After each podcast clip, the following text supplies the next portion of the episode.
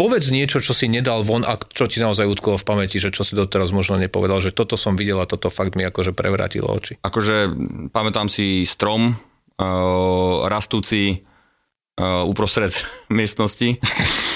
Ale to je zelená agenda v našich ozbrojených silách. Zelené netušil, strechy, stromy, stromy Moderný architektonický prvok. Potom, to aj v Rakúsku majú. Potom jedna vec bola, ktorá neviem, či sme dali alebo nedali na Facebook, ale to, no, to ma naozaj zabolelo to bolo e, plávajúca podlaha v jednej miestnosti, ktorá bola zdutá asi do výšky 1,20 m.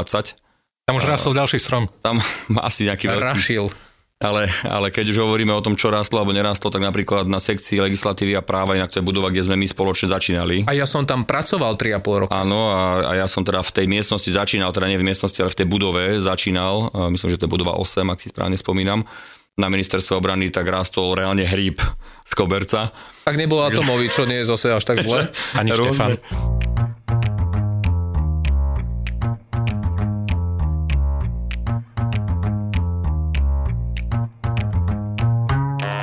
Počúvate podcast Daj na to. Moje meno je Mišo Adam a ako vždy oproti mne sedí Peter Bátor. Peter, ahoj. Ahojte. A máme nový rok, tak e, vám všetkým prajeme, nech je lepšie ako ten predošlý. Latka nie je úplne vysoko popravde, a, ale tak držme si palce a majme realistické očakávania robme v rámci svojich možností všetko preto, aby naozaj uh, ten rok bol lepší. A nový rok znamená aj nový host, a je to úplne ideálny host na to, aby sme z pohľadu bezpečnosti, z pohľadu obrany zbilancovali ten predošlý, pozreli sa možno na to, čo nás bude čakať v tomto. Dnes je tu známy minister obrany Jaroslav Naď. Pán minister, vítajte. Dobrý deň prajem, ako na nový rok, tak po celý rok, takže predpokladám, že všetky ďalšie podcasty tento rok budú len so mnou. Ja, no to, to sme sa, vidíš. Ja som s tým počítal, ale to máme ošetrené. Dobre. Toto je posledný podcast tento rok, aby ste vedeli. No nie, v každom prípade my sa veľmi tešíme, že vás tu máme, lebo tém, ktorých chceme rozobrať je naozaj veľa, aj takých, o ktorých sme možno ešte v našom podcaste nehovorili, napríklad o, o našich ozbrojených sílach, o tom, ako funguje ministerstvo obrany, pretože je to predsa len špecifický rezort o tom, ako funguje náš obranný priemysel a budeme samozrejme hovoriť aj o takých tých našich klasických témach o Ukrajine, ale aj o tom, ako funguje možno naša vojenská pomoc a čo to znamená z pohľadu obrany a bezpečnosti štátu, ak váš sused sa zrazu ocitne vo vojne a, a mnoho, mnoho ďalšieho. Ale začneme už s konkrétnymi vecami. Musím povedať, že tu s pánom ministrom my sa už nejaký ten piatok poznáme a, a normálne, a pýtali sme sa to vlastne predošlých dvoch ministrov zahraničných vecí, že aké boli ich prvé dni v rezorte po tom, čo vlastne obidva ten rezort poznali a, a prišli ako ministri, ale, ale tu máme možno inú otázku, lebo ja si pamätám, ako si ty prišiel na ministerstvo prvýkrát, e, ako čerstvý absolvent, e, človek v podstate vystrašený ako každý, ktorý príde do tej veľkej budovy. Aký bol ten prvý deň? No e, takto, ja som začal tým, že som v 5. ročníku na vysokej škole išiel na stáž na niekoľko mesiacov na ministerstvo obrany a Čiže tam som chytil ten nejaký prvý feeling z toho, že čo ma tam čaká. To bolo ešte obdobie, keď boli všetky miestnosti zafajčené, alkohol tiekol potokom. Však si na to spomínaš. Tiež si tam pracoval vtedy. No a potom musím povedať, že sa to tak zmenilo vstupom do NATO, trošku sa tak sprofesionalizovalo. No ale áno, e, bola to veľká vec. Ja myslím, že aj tam som na sebe videl to, čo mi chýbalo z toho vzdelávania z vysokej školy, taká tá, ten dotyk s praxou, že jednoducho to, čo sa očakáva od toho absolventa, keď skončí vysokú školu, aby vedel robiť na ministerstve. No ale e, samozrejme, to je už e, snáď 18 rokov, možno aj 19 odtedy a e, verím, že sme sa posunuli ďalej a že dnes už je tá profesionalita úplne iná. Tam sa dostaneme, to bolo skoro si mi ukradol otázku, ale len skoro, ale čo bola tvoja prvá práca, ktorú si dostal? Úplne prvá taká, že sadol si si, už si mal vstupku, už si vedel trafiť do kancelárie. Čo to bolo? Myslím si, že to súviselo s našim vstupom do Európskej únie a dostal som pripomienkovať nejaký materiál z Ministerstva životného prostredia v rámci medzirezortného pripomienkového konania. Myslím, že ochrana e, Kamzika Vrchovského, Tatranského e, a, a nejaký súvis s rezortom obrany. Už rozumiem, prečo si mal pocit, že si prišiel z fakulty nepripravený, lebo je pravda, my sme študovali tú istú fakultu, o tých Kamzikoch sme tam mali toho trošku menej. Za ale... to capol tam bolo až až. Tak to je, to je druhá vec. Ja sa musím priznať, ja, ja si tiež dodnes pamätám úplne moju prvú prácu. Tiež to bolo medzirezortné pripomienkové konanie. Otvoril som si materiál, na ktorom bolo napísané Higgsov bozon Netušil som v tom čase, čo to je. Ja som to trikrát prečítal, dokiaľ som vôbec toho vedel. Aby ste vedeli, tá naša práca bola o tom, že sme dostali nejaký materiál, z ktorého sme mali asi A4 napísať, že o čom to je, či sa to nejak dotýka ministerstva obrany a čo má minister povedať vlastne na, na tom rokovaní vlády za, za tých úradníkov. Takže toto boli naše, na, naše, naše možno prvé dni, ale ty si to už načrtal. Prvý deň, keď si prišiel na ministerstvo ako čerstvý absolvent a prvý deň ako minister. Kam sa to ministerstvo posunulo? No, keď som prišiel prvý deň e, ako absolvent, tak môjim vedúcim oddelenia bol Anton Hrnko. A keď som e, odozdával, teda preberal ministerstvo, tak som ho preberal od Petra Gajdoša. Tam by som mohol ukončiť odpoveď na túto otázku, ale predsa len sa rozhodnem e, si spomenúť aj na tie roky medzi tým a tie roky medzi tým boli teda oveľa viac pozitívne. Takže naozaj e, tá profesionalita aj ozbrojených síl, ale aj samotného fungovania rezortu, e, tých ľudí, ktorí tam medzičasom prišli, e, naozaj nepoškvrnení komunizmom, mladí ľudia, jazykovo vybavení, to sa jednoducho prejavilo a musím povedať, že napriek tomu teda, že asi neprekvapím, že som veľmi veľa vecí zmenil, keď som nastúpil ako minister, tak zároveň som tam mal ľudí, na ktorých som sa vedel aj odborne obrátiť a ktorí boli veľkou prianou hodnotou. Čo ťa najviac prekvapilo, keď si prišiel? Ako minister už? Najviac ma prekvapilo to, že asi týždeň predtým vyhlásila vláda Petra Pellegriniho mm, neviem, či núdzový stav, alebo e, ktorý z tých e, stavov v súvislosti s covidom. A e, zvolal som teda hneď po mojom príchode zasadnutie krízového štábu a zistil som, že v podstate krízový štáb dovtedy nezasadal ani raz. Napriek tomu, že už to boli týždne až dokonca niekoľko mesiacov, kedy sa riešila problematika covidu na Slovensku, že tam neboli základné hygienické pomôcky, ochranné pomôcky, nikto nevedel, čo má robiť. Jednoducho bolo vidno, že tá predchádzajúca vláda už končila, odchádzala a už sa na to do veľkej miery vybodli a bolo treba naozaj úplne od začiatku realizovať kroky. Pamätám si, že napríklad Zemianské kostolany, náš špeciálny útvar, tak zjednodušene to poviem, ktorý vie narábať s chemikáliami, tak začal vyrábať vo veľkom naozaj tisícky litrov rôznych gelov, dezinfekčných a podobné veci, aby, aby sme rozbehli nejaké prvé kroky. Takže to bol taký ten, eh, tie prvé dni naozaj, prvé dni a noci, lebo ten prvý týždeň snáď, ja neviem, či som vôbec chodil domov spať, to bolo veľmi od nevidím do nevidím eh, práve v súvislosti s covidom a, a v podstate, keď som si myslel, že to po pár týždňoch prejde, tak sa to ako si nepodarilo. Akože po tom covide, eh, ktorý určite to bolo, že ťažké dva roky, človek možno si už myslel, ako sa to začalo uvoľňovať, že, že si trošku vydýchne, tak zrazu prišla vojna na Ukrajine. No len tam boli ešte aj medzikroky, Aha. ktoré možno bežný občan si nejako nevšimol, lebo sa netýkal bežného života ľudí, ale bola prvá vlna covidu, skončila prvá vlna, ktorá tak relatívne pozitívne dopadla pre Slovenskú republiku. A sme si mysleli, že koniec. A mysleli sme si, že koniec a medzičasom bolo leto a bolo treba realizovať e, evakuáciu civilov e, z Afganistanu čo bola naozaj vec, kde sme nasadili špeciálne jednotky, kde sme, teda naši vojaci leteli opakovane do Afganistanu a museli sme doslova s davou e, ľudí e, vyberať e, tých civilov a dostať ich domov. Bolo to veľmi náročné, nespali sme niekoľko nocí. V konečnom dôsledku, Peter, ty si bol so mnou práva ruka, sme naozaj tieto veci riešili dennodenne. No a keď to skončilo, tak som si myslel, dobre, tak už by mohol byť kľud a prišla druhá vlna covidu E, a s tým súviselo samozrejme aj to celonárodné testovanie a tak ďalej, kde ozbrojené síly mali instrumentálnu úlohu.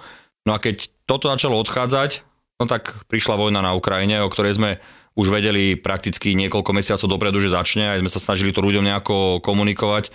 Boli sme či ja, alebo Ivan Korčok, ktorý ako minister zahraničných vecí obviňovaní, že sme vojnoví štváči a že si vymýšľame. Ešte aj deň pred začiatkom konfliktu nás Pelegrini, Kmec, Fico a, a všetci možní fašisti, ktorí existujú, obviňovali z toho, že sme vojnoví štváči a že e, Rusko nikdy to neurobi. Blaha kričal, že e, nikdy proti Rusku, lebo Rusi sú mierumilovný národ, no a deň na to začala vojna. No a s tým súvisela samozrejme ďalšia kríza, to je energetická, kde opäť ozbrojené sily hrali dôležitú úlohu, e, inflácia a tak ďalej. Čiže naozaj ten rezort obrany, tak ako pre niektorých mojich predchodcov, bola taká selanka, že ani nevedeli, ako sa stali ministrami, ani nevedeli, čo robili, ani nevedeli, kedy skončili. Tak e, rezort obrany naozaj v tejto vláde e, bol asi jeden z tých najviac e, vyťažených aj z hľadiska roboty a aj z hľadiska toho, čo ľudia videli, že sa robí. Už keď sme začali o tej vojne, tak a máme tu takú tému tých akože prvých dní, tak keď, a my sme o tom hovorili už aj s ministrom Korčokom, aj s ministrom Káčerom, že ten prvý deň, keď vypukla vojna, pred, skoro pred rokom, už 24.2., tak predsa len minister obrany to je špecifická funkcia, ktorý musí riešiť aj tú, akože naozaj tú bezpečnosť obranu štátu, kdežto ministerstvo zahraničných vecí rieši skôr ten akože medzinárodno-politický kontext. Tak e, aký toto bol pocit pre ministra obrany, že čo boli prvé veci, ktoré vy ste museli, museli vyriešiť?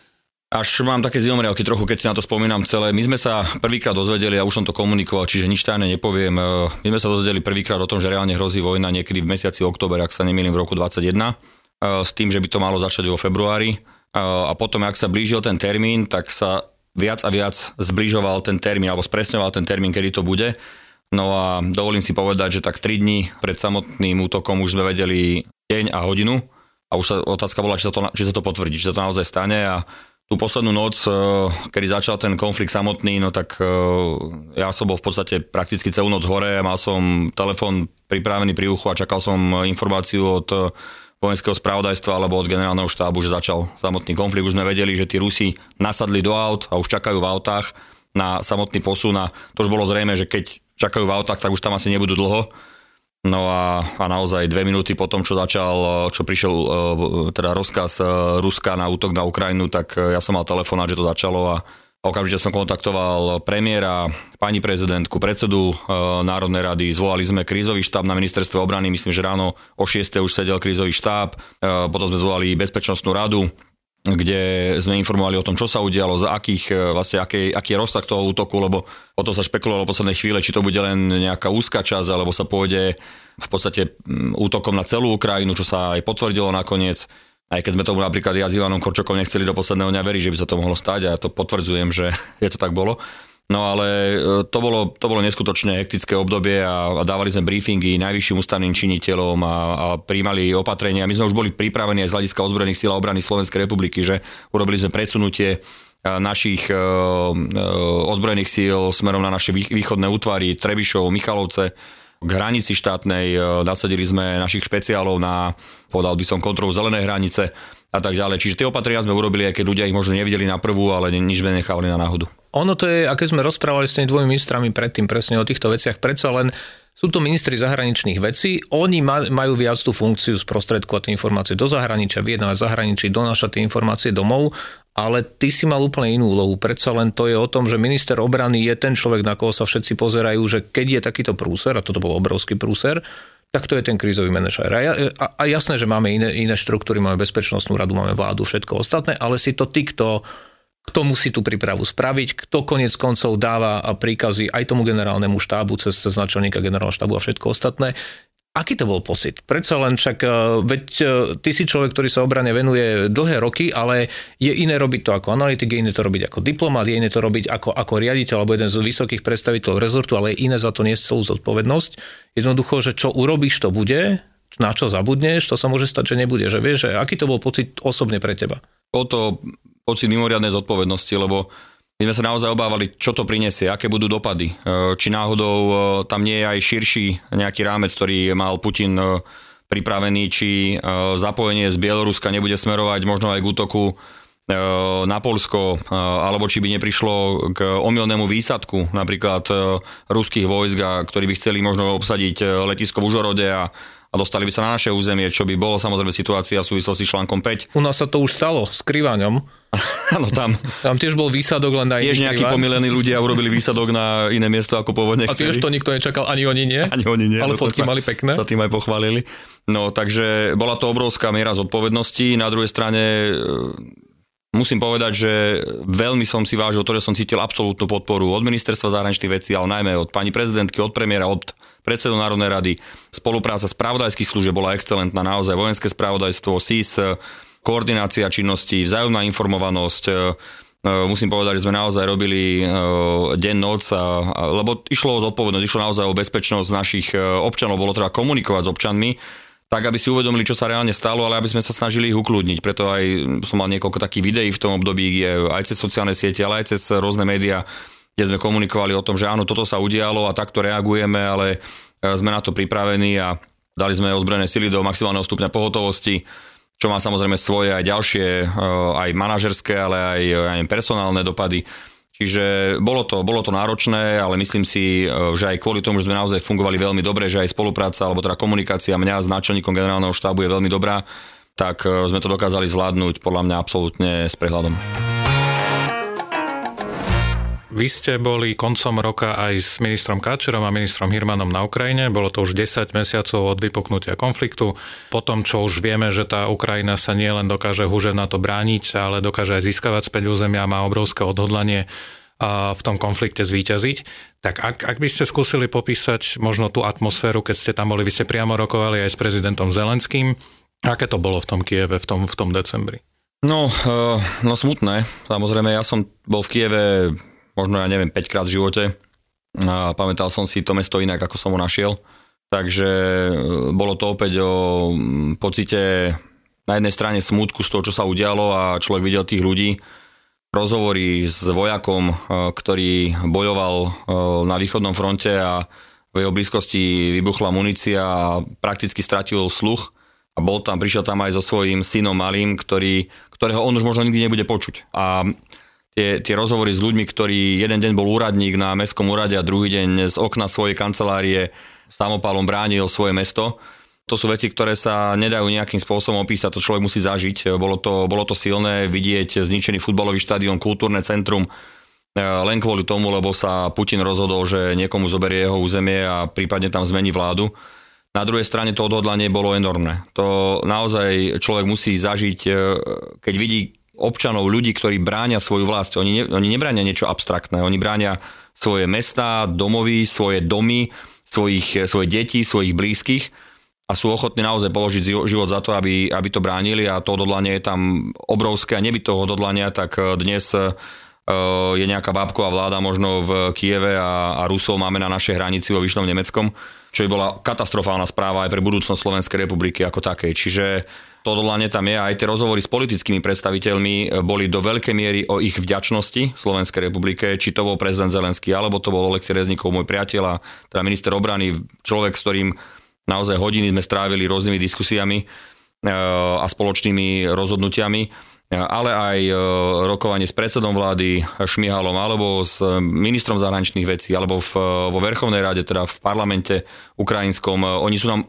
obrovsky vďační. Tie prvé ťažké rozhodnutia, okrem Američanov, ktorí im pomáhali, sme robili my na Slovensku, Poliaci a Slováci. A darovanie systému S-300 to je niečo, čo urobilo takú pozitívnu rihu do našich vzťahov, takú jednoducho sa zapísalo zlatým písmom a oni na to nikdy nezabudnú. A Myslím si, že to ako keby naštartovalo úplne novú etapu našich e, vzťahov medzi Slovenskom a Ukrajinou. Jasne, to, čo si nepovedal, samozrejme, že ty si dostal vyznamenanie, vysoké štátne vyznamenanie na Ukrajine. Nehovoríš to, lebo však e, aj keď dobre sa chváli samo, tak, e, tak to spomenieme my a nechceme sa samozrejme pýtať, aké to je, lebo však človek, človek povedal, že no veď akože nepotešil som sa je úplne jasne vidno a, a tí, ktorí si myslia, že každá delegácia, ktorá príde do Kieva, dostane vysoké štátne vyznamenanie, tak nie. Po prvé ich toľko nemajú a po druhé e, naozaj e, oni veľmi starostlivo vyberajú a veľmi si dávajú záležať na tom, že to dávajú predstaviteľom štátov a ľuďom, ktorí naozaj niečo urobili. Toto nie je také, že cvičenie, že príde predseda vlády, tak dostane vyznamenanie, alebo príde minister, tak dostane vyznamenanie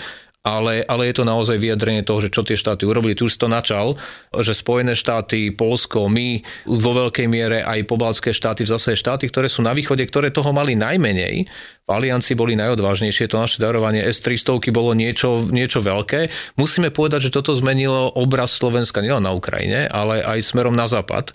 A, a poďme sa trošku porozprávať o takom, že Ty ako minister, jasné, že máš všelijaké e, formálne rokovania, ale to, čo ja môžem prezradiť, vidím, že ty si s mnohými kamarát.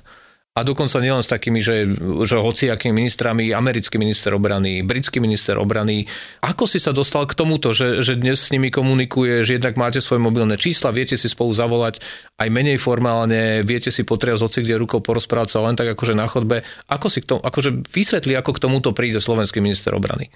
Tak e, podľa mňa to je založené len na tom, že e, ten človek e, má snahu komunikovať a e, keď niečo povie, tak platí a zároveň je aktívny v konkrétnych veciach. Ja som zažil veľa ministrov obrany, ktorí povedzme niekedy niečo slúbili, potom to nesplnili, alebo alebo aj keď boli nejaké rokovania multilaterálne v NATO, v EU, tak ani tam neprišli, alebo tam prišli len na nejakú fotografiu spoločnú a potom odišli. Alebo nevedeli po anglicky. Alebo nevedeli po anglicky, čo bol mnoho prípadov a, a bol to vážny problém. Alebo neboli bráni vážne ako Napríklad môj predchodca, ktorý jednoducho ho nikto nerešpektoval v alianci, brali ho ako spojenca, ale nikto s tým nič neriešil, povedal, že s tým nič nevyrieši. To je fakt, to môžem povedať úplne otvorene. My sme sa na jednej strane dostali do situácie, že, že sme tým frontline stateov, krajinou, ktorá je vlastne priamo susediaca s vojnovým konfliktom. Na druhej strane mnoho bilaterálnych aktivít, ktoré som ja absolvoval, boli ešte pred vojnou, kde sme si vlastne vytvorili nejaké základy toho vzťahu aj neformálneho s mnohými ministrami a ministerkami a, a z toho sme potom ťažili aj neskôr. Áno, dnes je to situácii také, že nemusím posielať nejaké diplomatické noty alebo nejaké, nejakú oficiálnu korešpondenciu, ale vieme si zatelefonovať alebo napísať SMS-ku. No a potom diplomati nemajú čo jesť. Potom diplomati nemajú čo jesť, e, potom ich prekvapíme niekedy rozhodnutím, o ktorom nevedeli. Za čo sa ti e, teda aj ospravedlňujem, ale niekedy to je naozaj hektické a mení sa to. Takže e, tak to je a ja som za to vďačný a myslím si naozaj, že je to vidno aj na tých rôznych rokovaniach, ktoré máme, či už je to rokovanie ministrov v EÚ, v NATO alebo to tzv. Rammstein Fórum, teda formát, kde sa rokuje o pomoci Ukrajine, tak tá Slovenská republika je naozaj medzi prvými 5-6 krajinami, ktoré e, dostávajú slovo, ktoré sa vyjadrujú a keď e, to hovorí zástupca Slovenskej republiky, tak e, naozaj tí ostatní píšu a reagujú na to, lebo vedia, že to je relevantné a že keď niečo slúbime, tak to splníme. Ale zároveň, keď povieme, že dobre, ale za to potrebujeme takúto pomoc, tak zase tú pomoc dostaneme. Takže nekamarátiš sa ty s tým americkým ministrom obrany len kvôli tomu, že je raz taký veľký ako ty, že vlastne nechceš akože zbytočne sa mu vyhybať alebo tak? Nie, kvôli tomu, že je raz taký veľký ako ja a potom vyzerám veľmi chudý pri ňom, takže z tohto hľadiska som veľmi rád. Preto ty máš rád fotky s ním. Ako to, pre tých, ktorí si myslia, že toto je americký agent, mimochodom my tu máme polovicu našich hostí sú americkí agenti z pravidla podľa, podľa alternatívnych médií, tak, tak dnes máte vysvetlenie, prečo sa minister Náť akože rád fotí s americkým ministrom, lebo vyzerá pri ňom dobre. A mám viacej vlasov ako on. No a, inak, a to, je, to je čo povedať, lebo samozrejme ty máš vlasov dosť, ale na menšiu hlavu. A, čiže to je tá pozitívna vec. Zase to treba len akože dať, dať do správnych pomerov, inak to vyzerá dobre. Ale však to nie je len americký minister. Trošku nám povedz, lebo, lebo málo ľudí o tom vie, aké to je, vieš, ak my ťa vidíme na obrazovke, dobre, my ťa niektorí vidíme častejšie, ale normálny občan ťa vidí na, na obrazovke. Aké to je, že tak čo, zoberiem telefón, vytočím ministra, čau, ako sa máš, alebo to, toto ako funguje? Ako kde, ako s kým. Áno, sú takí ministri, kde jednoducho zoberiem telefón na prvú, zavolám, ako sa máš a dohodneme si veci. A potom sú ministri, ktorým pošlem sms že potreboval by som sa spojiť, že zavolaj mi, keď budeš mať čas a, a zavolá a dohodneme sa. Niektorí e, ministri nepoužívajú e, mobil tak, že by ho mali pri sebe. Jednoducho pri sebe nemajú z bezpečnostných a iných dôvodov, takže tí si potom možno nájdú niekoľko hodín tú správu a potom zavolajú alebo mi napíšu, že dobre, ideme na bezpečnú linku a komunikujeme cez utajované spojenie. Takže ten systém je rôzny, s niektorými robíme videokonferencie, napíšeme si sms dajme dnes videokonferenciu, aby tam boli aj nejakí naši kolegovia a dohodneme sa. Je to rozdielne, ale naozaj dovolím si povedať, že dnes uh, už dve tretiny E, komunikácie, ktorú e, mám s ministrami ostatnými, prebieha neformálne pomocou toho, že sa priamo dohodneme. A keď ti má niekto povedať nejako to povie, povie to normálne, že počúvaj, toto pre teba neurobím, alebo sa tak akože diplomaticky, že a vieš, Jaro, ešte sa na to pozrieme a dám ti vedieť a, a to, to, toto ako funguje? Aj tak, aj tak. Niektorým povedia, že sorry, ale to sa nedá, toto ti rovno hovorím, že nie a to oceňujem a potom niektorí povedia, že uvidím, čo sa dá robiť a, a tým pádom viem, že to, to už bude, že nie, signál, že... ale, ale nechcú mi to povedať otvorene do očí, tak potom o dva dní príde, že mm. nedalo sa. My sa vám ozveme. A my sa vám ozveme asi niečo také, ale som rád za to, lebo aj odpoveď nie je odpoveď, s ktorou človek vie pracovať. A najhoršia je, že uvidíme, daj čas a potom človek nevie, že ktorou cestou sa to bude uberať. Určite nadviazať dobré vzťahy aj s tými ministrami pomohlo aj to, o čom, čo ste už načali a to, to sú tie dôležité rozhodnutia. A nie len to, že teda Slovensko stále patrí medzi lídrov v prepočte na HDP, čo sa pomoci Ukrajine týka, ale aj ide aj o to, že akú pomoc a kedy sme poskytli a S, S300 sme to už spomenuli. Skúsme sa pozrieť na, viac na toto rozhodnutie, pretože ono z dnešného pohľadu sa to môže zdať ako nejaká banalita, keď tam už teraz prúdia patrioty, irisy, hoky, neviem aké systémy protivzdušnej obrany, prúdia tam ťažké zbranie. Ale v apríli minulého roka, keď my sme darovávali tú S300, tá situácia bola úplne iná. My sme nevedeli, že čo tá Ukrajina, či tá Ukrajina vydrží, e, ako, ako vlastne budú vedieť tú tú našu pomoc užitkovať. Napriek tomu to rozhodnutie prišlo. Tak keby ste skúsili možno povedať, že prečo ste do toho išli aj napriek tomu, že keď ostatní spojenci v tom čase boli ešte veľmi opatrní? Bola to súhra rôznych faktorov alebo informácií, ktoré sme mali. Na jednej strane Ukrajinci nás naozaj poprosili o to, či im v tom vieme pomôcť. Lebo potrebovali získať nové systémy protivzdušnej obrany, lebo niektoré, ktoré mali, boli zničené v prvých dňoch vojny a celkovo aj tak ich mali málo na to, aby dokázali ochrániť obyvateľstvo. Čiže bola tam naozaj prozba o pomoc zo strany Ukrajiny. Na druhej strane faktom bol, a to chcem naozaj zdôrazniť a trikrát počiarknúť, že ten systém S-300 na Slovensku, on bol vypnutý. On bol odvezený, bol zaparkovaný v garáži a on nebol v pohotovosti. To znamená, dneska, keď nejaký Fico, Blaha a, a Kmec a neviem, kto vyplakáva, že mali sme fantastický vlastný systém a sme ho dali preč, tak to je klamstvo, lebo práve rozhodnutím niektorej z vlád Roberta Fica bol ten systém zaparkovaný a keď bolo treba, e, napríklad keď boli nejaké majstrovstvá sveta v hokeji alebo bolo nejaké stretnutie Bush-Putin, alebo niečo podobné, jednoducho veľké významné podujatie, stretnutie ministrov obrany krajín NATO na Slovensku, tak na pár hodín e, ten systém bol aktivovaný, bol privezený povedzme do Bratislavy alebo do blízkeho okolia a bol aktivovaný a pár hodín dokázal fungovať, ale nebol udržateľný. Tak dobré veci si treba šetriť. Presne tak, no a e, teda všetci vedeli, že je v takom stave, v akom je a iba dve krajiny na svete ho dokázali modernizovať alebo opraviť. Rusko alebo Ukrajina. No a e, samozrejme Fico s, s jeho blízkym priateľom Výbohom išli do Moskvy, kde rokovali o tom, ako môže spoločnosť Willing a Výboh teda byť partnerom tejto modernizácie s Ruskou federáciou, lenže medzičasom Rusi anektovali Krym a tá ruská spoločnosť sa dostala na sankčný zoznam. No a Willing nemal vzťahy, alebo Výboh nemal vzťahy s Ukrajincami, no tak e, z modernizácie tohto systému alebo z jeho opravy vzýšlo až prišla teda vláda v roku 2020, kde som sa ja stal ministrom obrany a zistil som realitu o tom systéme S-300, tak sme začali rokovať hneď s Ukrajincami, aby nám ho oni opravili. A boli sme už v celku dosť ďaleko v tej diskusii, no ale vtedy už e, nastali signály, že teda sa blíži vojna a Ukrajinci nám povedali, prepačte, ale sme v situácii, že my to už nemôžeme robiť, my teraz opravujeme naše systémy, lebo sa blíži vojna. No a tým pádom ten náš systém ostane opravený. Čiže všetci odborníci, aj ľudia na generálnom štábe, na zručných silách, všetci vedeli, v akom je to stave a aj zodpovedajúci politici vedeli, v akom je to stave. No a vedeli sme, že musíme jednoducho nájsť nejaké riešenie, ako získať nový systém pre e, Slovenskú republiku. No a do toho teda prišla táto požiadavka po začiatku vojny od Ukrajincov. No a Ukrajinci povedali, že keď nám dáte ten systém, tak my si ho vieme sami opraviť. Čiže my ho, oni ho sfunkčia, čo sa aj udialo. No a zároveň e, Američania nám povedali, no dobre, ak dáte, tú S-300, rozumieme, že prídete o svoj systém, aj keď Američania veľmi dobre vedeli, že v akom je stave tá S-300. Ale toho videli počas majstrovstiev sveta zase. Ano. A zároveň nám povedali, že nám e, poskytnú systém Patriot, moderný, v najnovšej verzii, ktorý ešte stále je v Malackách na letisku a bráni Bratislavu a okolie teda že ho poskytnú a poskytnú ho na niekoľko rokov a v prípade, že by oni museli odísť, ako napríklad teraz rokujeme o tom, že oni ho pôjdu servisovať, tak nám garantovali v písomnej podobe, že e, iný spojenec príde a nahradí ich. Čiže aj dnes, keď sa o tom hovorí, že e, Američania odídu a zoberú nám Patrio, tak my vieme, že neodídu len tak bez náhrady, ale že e, bude garantovaná iná krajina, ktorá poskytne takúto spôsobilosť. A do toho sme v NATO rokovali s vojenskými štruktúrami v aliancii a tí nám poskytli ďalšie tri batérie Patriotov do nasliač. Že tým pádom sme mali vlastne e, v istom momente 4 batérie Patriotov na území Slovenska, čo je nie 4-násobne e, vyššia bezpečnosť, Uh, ale 43 ale, násobne. Ale, ale dovolím si povedať, že aj 40 násobne, lebo naozaj tie moderné systémy, to je úplne inde, ako bola tá jedna zaparkovaná tá S300. Takže všetky tieto vedomosti, keď sme mali dokopy, plus politické rozhodnutie, plus som mal absolútnu podporu od pani prezidentky, od premiéra, od predsedu Národnej rady, od všetkých koaličných partnerov, že áno, poďme pomôcť Ukrajincom tak e, sme urobili to rozhodnutie a e, samozrejme bolo to utajované, e, aby bezpečne ten systém prešiel.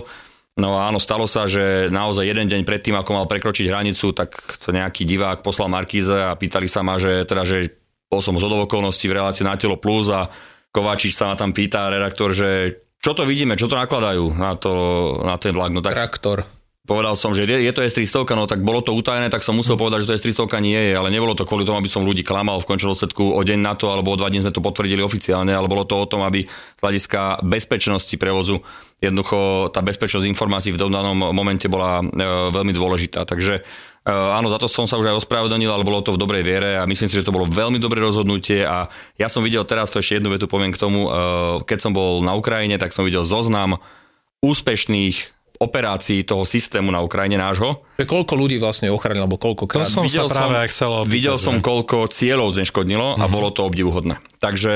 Uh, A zneškodnil viac ten náš systém cieľov, ako Rusi oznámili, že ho uh, koľkokrát zničili? To je naozaj, jak to je vtipné, lebo už prvý deň ohlasili, že uh, bol zničený a v tom Áno. čase ešte bol v nad Tisou. Áno, áno. Takže akože celkom vtipné momenty sme zažívali, ale naozaj e, zničilo veľké množstvo dronov, e, dokonca aj helikoptera, dokonca aj lietadiel. Takže klobúk dole, e, som veľmi rád, že pomohlo zachrániť tento systém mnoho ľudí a, a že, že sme urobili to rozhodnutie a som na to rozhodnutie hrdý. A dajme ho aj do kontextu, lebo ty si pekne vysvetlil, že prečo, ako sme to urobili my, dokonca sme za to niečo dostali a veľmi veľa nie niečo. Ale treba povedať ešte aj to, že to nie je len o tom, že dobre, veď, že my sme ho dali preč, lebo nebol funkčný ten systém.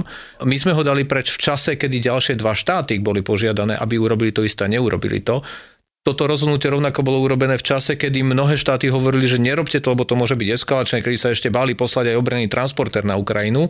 Tak my sme v tom čase, kedy sme my darovali tento systém, to bola najväčšia vojenská pomoc kvalitatívne, ktorá akože vyvolávala najviac otázok, že či toto už nie je príliš, ako pomáhať Ukrajine. A už sme povedali, že dnes sme oveľa ďalej, ale, ale aj toto nám vlastne, toto podľa mňa je jeden z tých momentov, ktorý Slovensko zaradil úplne na tú, na tú správnu stranu, lebo sa ukázalo, že vtedy Slováci vedeli urobiť že nie len správne rozhodnutie, ale veľmi zložité. Aj politicky, konec koncov aj vojensky, aj medzinárodne. A preto, preto tá S-300, a preto len dneska aj rozprávame, že to nie je len taká malá vec. Takže, ale povedz nám jednu vec. Teda... Ešte len doplním jednu informáciu, že áno, e, viacero krajín bolo požiadaných o podobnú pomoc a niektoré to aj podobne urobili, len to neodkomunikovali a do dnešného dňa to neodkomunikovali a zase iné krajiny, ktoré tvrdia, že sveto svete e, Ukrajincom nič nepo, neposielajú, tak im posielajú, len sa to boja doma povedať. Čiže ten sumár alebo súbor krajín alebo sumár krajín, ktoré pomáhajú Ukrajine je ešte ďaleko, ďaleko väčší, ako je to, čo je komunikované verejne. A to, čo je komunikované verejne, je okolo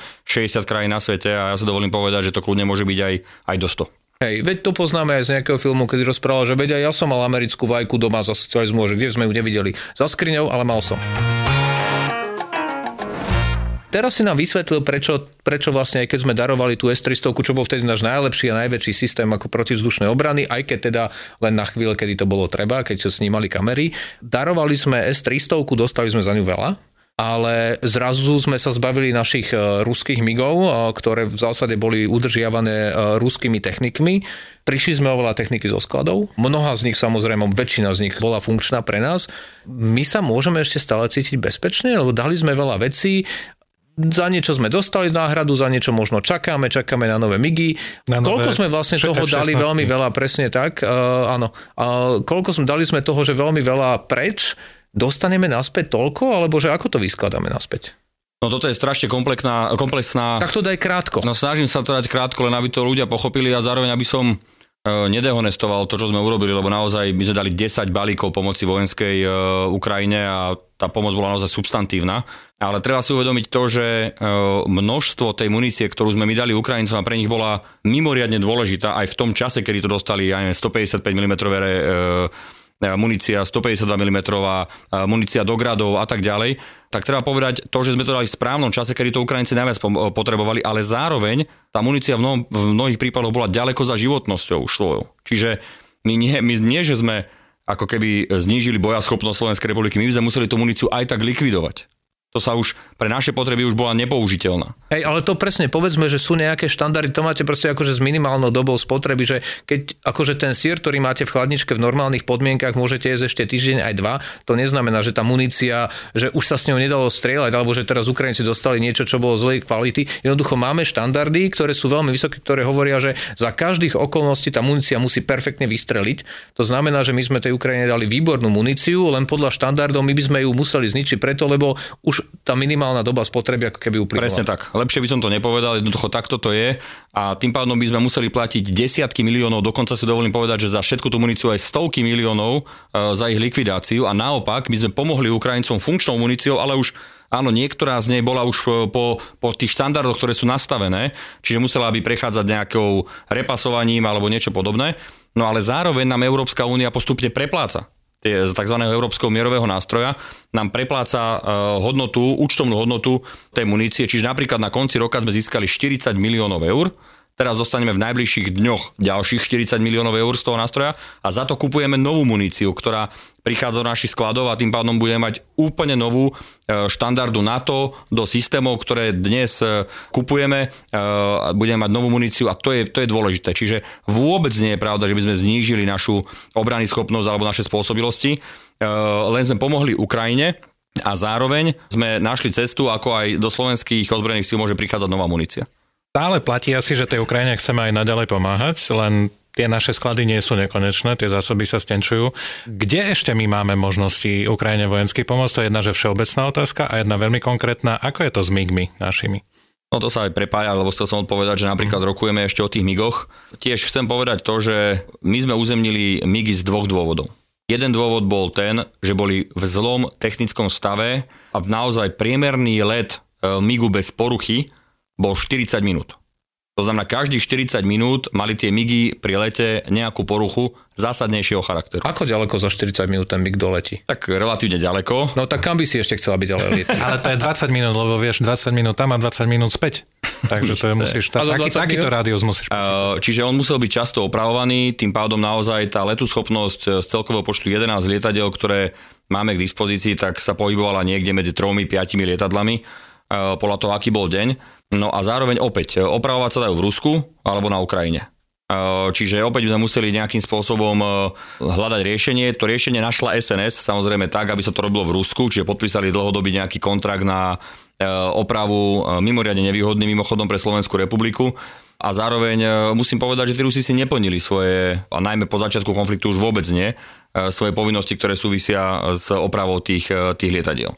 No a už to bolo naozaj, naozaj aj bezpečnostné riziko z hľadiska lietania, no ale zároveň to bolo aj bezpečnostné riziko z hľadiska toho, že v rámci toho kontraktu s Rusmi, ktorú podpísala SNS, tak e, bolo to, že e, sme mali non-stop e, ruských tzv. technikov na letisku Sliač, čiže na vojenskej základni, ktorá patrí do štruktúry, patrí do, do top dôležitých letísk v rámci štruktúry aliancie severoatlantickej. E, sme tam nonstop mali tých technikov tzv., ktorí považ- e, sme považovali tiež za bezpečnostné riziko z rôznych e, aspektov. No takže keďže začala vojna, keďže bola situácia, aká bola, sme sa rozhodli uzemniť tie lietadla. No a teraz, áno, patrí to do súboru tej techniky alebo tých vecí, ktoré by sme ešte mohli pomôcť Ukrajine. A medzi to patrí napríklad aj pozemná technika. My sme tam dali nejakých 30 BVP-1, bojových vozidiel pechoty 1, za ktoré sme dostali od Nemcov 15 tankov, alebo postupne dostaneme, zatiaľ prišiel jeden, ale od marca budú každý mesiac chodiť ďalšie dva. Aby sme mali 15 a s našimi 30 tankami T-70 aby sme mali 45 tankov, čo už vyzerá byť ako normálny tankový prápor aj z hľadiska štruktúry NATO čo nám teda pomôže. No ale sú aj ďalšie BVPčka, jednotky, dvojky, alebo aj tie tanky T-72, alebo aj nejaká iná technika, ktorú by sme ešte teoreticky mohli Ukrajine poskytnúť, ale zároveň to už patrí do tzv. živého mesa, a že keby sme to uh, išli poskytnúť, tak za to potrebujeme už naozaj náhradu. Že to uh, nie len finančnú, ale aj priamo techniky, lebo čakať povedzme dva, roko, dva roky, kým príde nová technika, by bol problém. No a tie MIGy, uh, opäť tam naozaj môžem povedať, že rokujeme veľmi intenzívne s rôznymi partnermi, ale nie je to také jednoduché. Jednoducho záleží to od záujmu Ukrajiny, záleží to od tých partnerov a najmä od toho, čo si Ukrajina povie, že je pre nich top priorita a v tomto momente pre nich lietadla nadzvukové lietadla viac účelové ako sú MiG-29 top prioritou nie sú. Takže možno, že na to príde a vtedy tie rokovania pokročia, ale zatiaľ je to tak, že debatujeme a uvidíme, čo to priniesie. My sa vám ozveme v zásade, je to zatiaľ v tomto V podstate áno. Trošku, a vrátime sa ešte k obranému priemyslu určite, ale trošku odľahčíme, aby sme nemali také ťažké témy celý čas. My sme vravili, že sme drali spoločné chodby ešte v starom, v starom NATE. To je taký ten, taká tá umakartová budova, v ktorej keď si jeden kýchol, tak o tri kancelárii mu niekto povedal na zdravie. Čiže my sme sa v zásade vedeli skôr až cez chodbu počuť. Čo je tvoj najlepší, taký, že naj, najpozitívnejší zážitok z tých čias? No, keď sme spoločne veľvyslancovi oriešky jedli počas porady, to je vec, na ktorú... To ja robím dnes tiež, ja jedávam veľvyslancovi. Som rád, že táto tradícia sa Áno. udržala. Úplne to, čo iné delegácie prepijú, my sme prejedli na orieškoch. Musíme povedať, že uh, takmer žiadne peniaze z reprefondu sa nikdy nedávali vtedy v tom čase na alkohol, ale na oriešky a my, my je pravda, že my sme ich uh, patrične akože zužitkovali. Ale čo ešte prípadne iné? Tak e, samozrejme bola to, e, bolo to obdobie, kedy, keď ja som bol tam, e, tak to bolo obdobie, kedy bol smer pri moci To bola druhá vláda Roberta Fica, myslím, 2012 až teda 16. Minister Glváč bol vtedy. Minister Glváč bol ministrom a František Kašický primárne bol veľvyslancom, potom ho vystrelal, myslím, neskôr Tomáš A Peter Gajdoš vlastne neskôrší minister bol, národ, bol, bol vojenský predstaviteľ, čo je vlastne najvyšší predstaviteľ od vojakov v NATO. Tak, tak, tak. Takže e, áno, v, tom, v tejto konštelácii, čiže ja za obranu, ty za ministerstvo zahraničných vecí, Peter Gajdoš za vojakov a František Kašický ako veľvyslanec sme tam mávali tie porady. Ktorý je dnes starostom však? Nie je starostom. Ja som zistil, že si spravil asi 6 titulov vysokoškolských. Ja som si ho ešte pamätal ako magistra Františka Kašického, ale teraz celý tento podkaz by bol iba vymenovaním jeho titulov, ktoré stihol urobiť, takže... A ja mám tituly, a čo? Áno, niekto má a neuverejňuje si ich, niekto má a uverejňuje si ich. Takže bolo tam množstvo zaujímavých vecí, ktoré e, niektoré sú publikovateľné, niektoré menej. Tak dáme tie nepublikovateľné. nepublikovateľné. Tých bolo Toto sa práve pár. vystrihlo, priateľ. Keď nič nepočujete zo žiadnych zážitkov, tak tie sme vystrihli. Ďakujeme za pochopenie. Áno, áno. Ale e, bolo tam samozrejme aj veľa diskusí, ktoré bolo to obdobie tesne po začiatku konfliktu v Líbii. Čiže boli tam aj také tie odborné veci, ktoré e, človeka naplňali, že jednoducho tam život v aliancii bol, ale je to neporovnateľné s tým, čo dnes zažíva Severoatlantická aliancia z hľadiska vojny na Ukrajine. Čiže naozaj, keď niekto niekedy povedal, možno aj pred rokom alebo rokom a pol, že na to prešlo mozgovou smrťou, či ako to bolo presne povedané, no tak e, myslím si, že práve realita dnešných dní ukazuje, aké dôležité na to je a, a vďaka Bohu, že za vlády e, Mikuláša Zurindu a ľudí okolo neho sme do toho na to vstúpili, lebo teraz sa to ukazuje, aké to bolo zásadne dôležité pre samotnú existenciu Slovenskej republiky. Aj pacient sa vlastne z tej komy zobudil, zapol si radio a začal bežať po chodbe v zásade, keď to môžeme prirodnať niečomu konkrétnemu. Ale teraz šprintuje po tej chodbe. Teraz šprintuje, tak no. zase, aby sme si nohu nezlomili. Keď môžem ja sa opýtať, a vy dvaja s Petrom si viete akože pospomínať na to, že kto tam kedy sedel a tento. Mňa by zaujímalo, že um, aká bola všeobecne tá, toto vnímanie bezpečnostného prostredia, ešte to bolo rok 2012-2013, ešte pred Krymom a Donbasom, keď prvýkrát Rusko vlastne zautočilo na Ukrajinu. Čo vtedy sme vnímali ako hlavné hrozby pre našu bezpečnosť? Čím vtedy aliancia žila? No, tak ja si pamätám presne tie diskusie, ktoré boli aj u nás na ministerstve obrany, že pamätám si, že myslím, že asi o 37% znížil Robert Fico rozpočet rezortu obrany, keď povedal, že teda žiadnym vojakom nič netreba, to sa len vymýšľajú a Ehm, dal to niekde inde na nejaké priority, pretože považoval ozbrojené sily za zbytočnosť. Lebo nevedeli pochodovať. Pamätáme si, ako si robil z nich srandu, že nevedia pochodovať a neviem čo. Ale situácia bola naozaj taká, že sa hovorilo, že v strednodobom, e, minimálne v strednodobom hľadisku nehrozí žiaden konflikt v našej blízkosti a tak ďalej. Ukázalo sa, ako veľmi sa aj tí analytici mýlili. E, ja si dokonca pamätám situáciu, že doslova pár dní pred e, anexiou Krymu, keď niektorí analytici e, aj v rámci NATO prišli s tým, že e, Rusi asi budú anektovať Krym, tak aj iní analytici v rámci NATO ich vysmiali, že to sa určite nestane. Ale bol to taký moment, ktorý otvoril oči mnohým a preto už sa oveľa pozornejšie a dôkladnejšie pozerala aliancia na to, čo sa začína diať okolo Ukrajiny v rokoch 2020-2021 a preto aj sa dokázalo veľmi dobre predvídať to, čo Rusi plánujú spraviť e, v roku 2022 vo februári. Netrvalo to príliš dlho toho roku 2014, a dobre vieme, ja som ešte v tej aliancii bol, myslím, že ty už niekedy ešte aj po napadnutí Krymu a videli sme satelitné snímky, niektorí hovorili, že to nie sú Rusi. Hej, to, to sú nejaké také polovojenské jednotky, to akože nie je žiadna oficiálna vojna. Netrvalo nám príliš dlho od roku 2014 až do toho roku 2021, dajme tomu, že sme si uvedomili, že to Rusko je naozaj problém. Trvalo, samozrejme, že trvalo. A to nebolo iba od roku 2014, to konečnom dôsledku začalo napadnutím Gruzinska. Čiže v 2008, 2008 myslím. Takže samozrejme, bola tu taká, taký ten appeasement, alebo ako to nazvať, ten, toto... Uzmierovanie. Čiastočná slepota, by som povedal, západných krajín, ktoré si mysleli, že tu väčší mier bude a, a s Ruskom budeme robiť obchod a všetko bude v poriadku.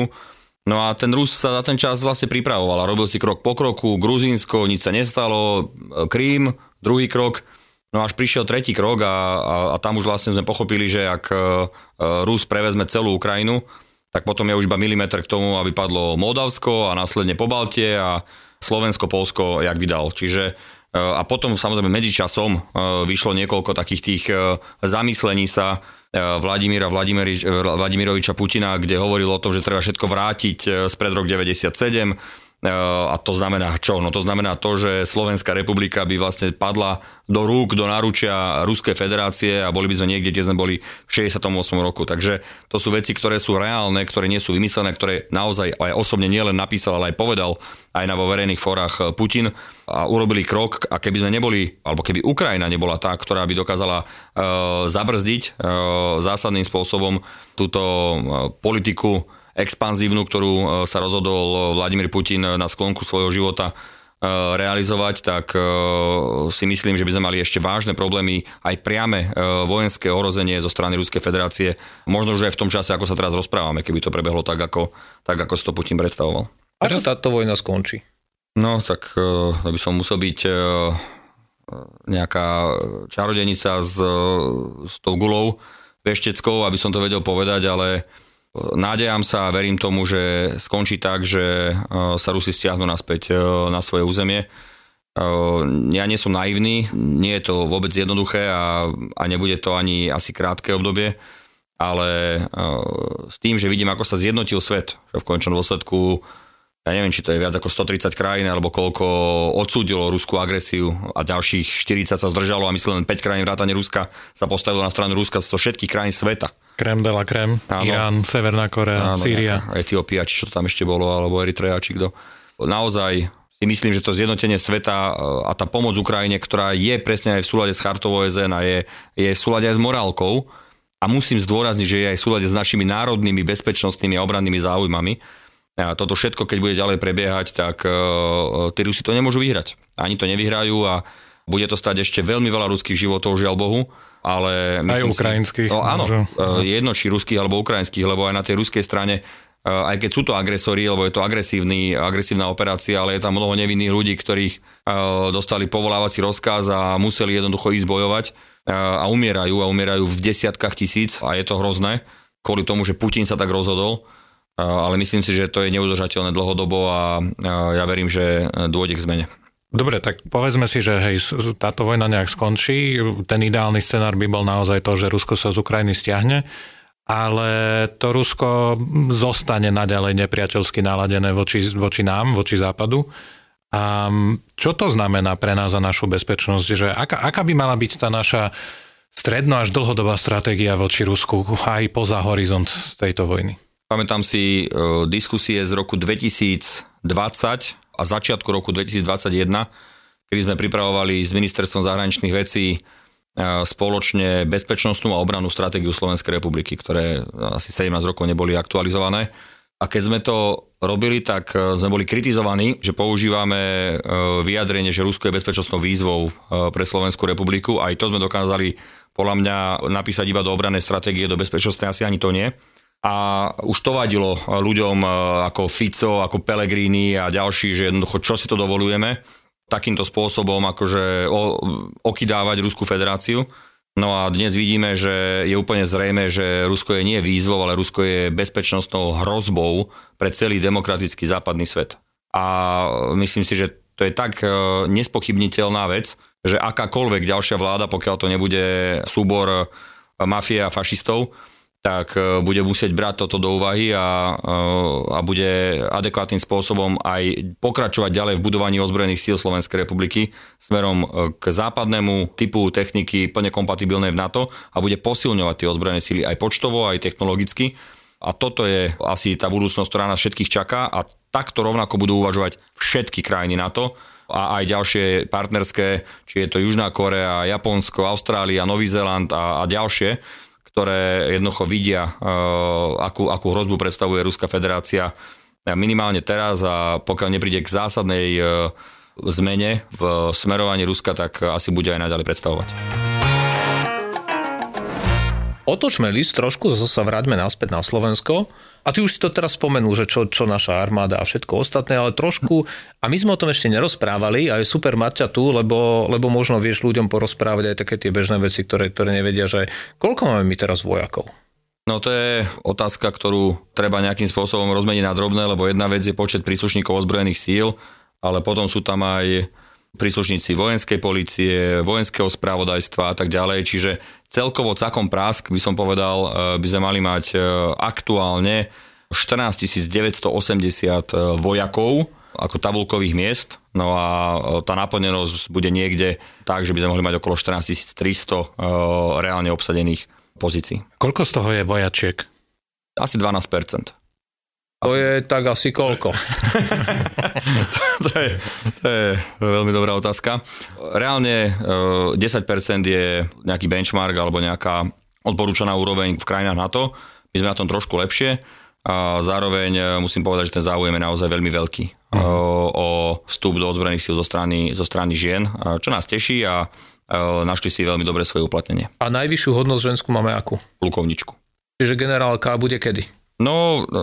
Okrem tankov generálka, akože generálku tankov. tankov. Generálku tankov potrebujeme robiť tiež, ale uh, ja si myslím, že by to nemalo byť o tom, aby sme si robili teraz súťaž v rýchlosti, ale o tom, kedy konkrétna plukovnička bude určená na pozíciu, na ktorú je plánovaná generálska hodnosť a ja si myslím, že nie sme ďaleko od takéhoto rozhodnutia. Už som sa chcel spýtať, že kedy, ale nebudem ťa tlačiť, aby si potom povedal, kedy ona sa hneď poteší, ak je jedna. Keď sú dve, teraz sa budú hľadať, ktorá z nich to je, takže tomuto sa vyhneme samozrejme, ale už vieme, že koľko máme asi vojakov, vieme asi koľko máme vojačiek. Pre tých, ktorí neviete, si to vypočítajte, tak si to dajte naspäť, že 14% zo 14 tisíc, neviem koľko, 12%. 12%. No ja už som chcel dať viac, ja my to musíme vykazovať potom na to, tak ja chcem mať lepšie čísla. Koľko máme asi takých, že posádok alebo základní, ak to nie je tajné? Že, aby ľudia mali predstavu, že na tom Slovensku, že koľko je takých tých miest, kde tí vojaci sú? Nie je to tajné, je to viac ako 50, myslím, že okolo 55. Niektoré sú väčšie, niektoré sú menšie, ale okolo, tak, okolo 55.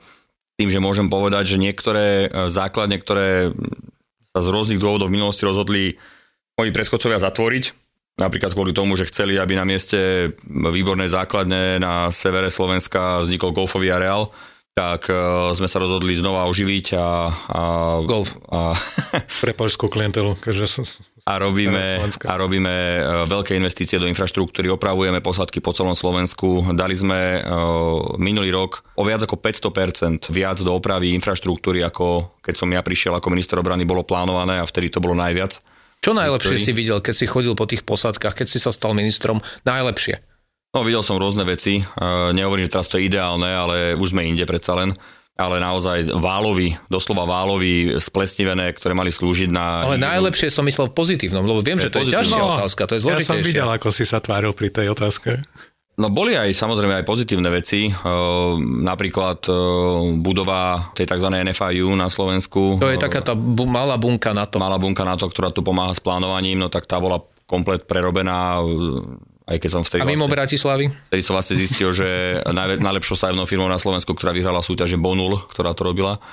Ale tak, tak vyšlo obstarávanie samozrejme. Keď no bola taká možnosť. Áno. No a, ale aj e, inde po Slovensku boli také svetlejšie momenty, e, že niečo sa robilo, len tých peňazí sa dávalo strašne málo na opravu infraštruktúry, takže naozaj tie prvé dni to bola, to bola hrôza. Ja, keď som, ja som prešiel prakticky takmer všetky z tých 55 e, základní, možno na prosto jednej ruky by sme zrátali, kde som nebol. Daj niečo, čo si, a, ty, a, a vieme, a na tvojom Facebooku sa to dá dohľadať, keď si chodil po tých posadkách, že tie zlé veci, Povedz niečo, čo si nedal von a čo ti naozaj utkolo v pamäti, že čo si doteraz možno nepovedal, že toto som videl a toto fakt mi akože prevrátilo oči. Akože pamätám si strom uh, rastúci uh, uprostred miestnosti.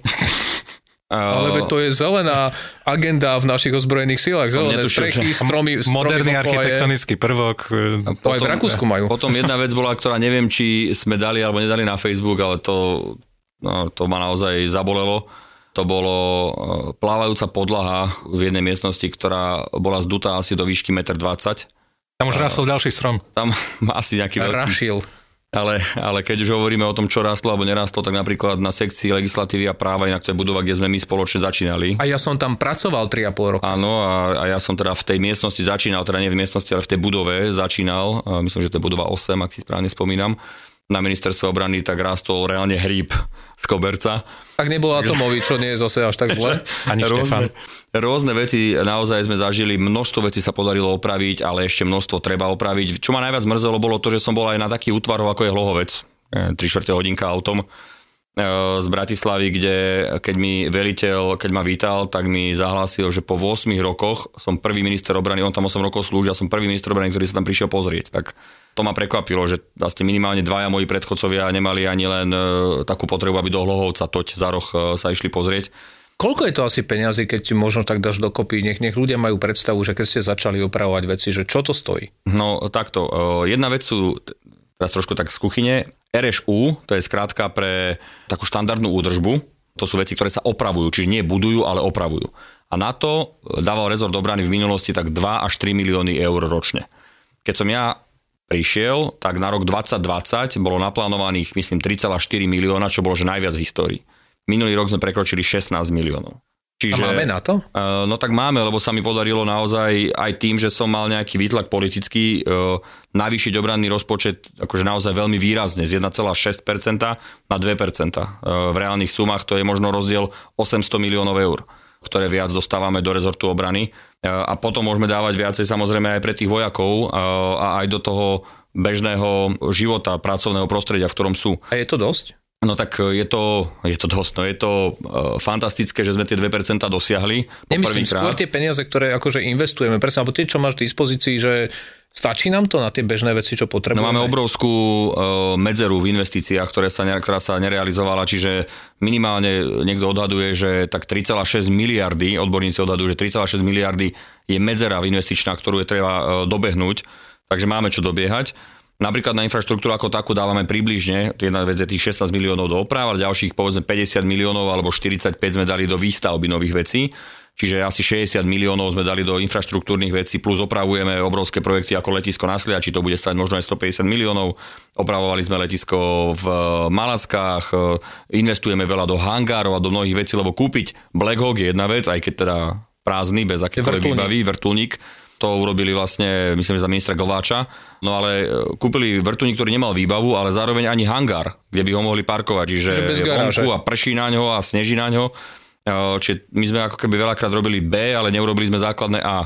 Čiže to všetko dobiehame, snažíme sa to nejako dobehnúť a e, ja verím tomu, že naozaj, keď budem ja odozdávať ten rezort, kedykoľvek to bude, možno, že už aj o mesiac, tak že ho budem odozdávať vo veľa lepšom stave, ako som ho príjmal. A keď by si mal teraz si nakresliť, že, ideál, že, že ideálny model, čo by sme mali mať, aj, že zabudneme na peniaze, ale že ako by tie naše ozbrojené sily mali vyzerať. Čo, čo ešte potrebujeme, aby sme mohli povedať, že na teraz som spokojný, aj, ale na teraz neznamená, že teraz s tými peniazmi, čo máme, ale že by si povedal, proste tu máš model, ktorý máš nakresliť, že takto majú vyzerať naše ozbrojené sily a čo z toho ešte nemáme. No, že nemáme strašne veľa vecí, ale uh, keby som to mal zjednodušiť, tak poviem, že na miesto 15 tisíc vojakov by som chcel, aby sme mali 25 tisíc, uh, aby sme mali adekvátne nadzvukové letectvo aj podzvukové letectvo, lebo áno, prídu nám tie F-16. A keby tie nadzvukové lietali pomalšie, oni nie sú podzvukové? Mhm. To mi nenapadlo, táto myšlienka výborná. Šetríme.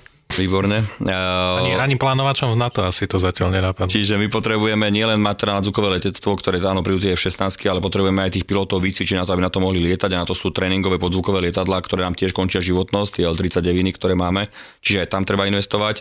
Okrem e, teda 11 e, vrtulníkov Black Hawk, ktoré 9 už máme a 2 sme objednali a prídu, myslím, budúci rok tak by sme potrebovali ešte asi 7 tých vrtulníkov a plus bojové vrtulníky, ktoré sa volá kedy úplne zrušili a by sa nám hodili.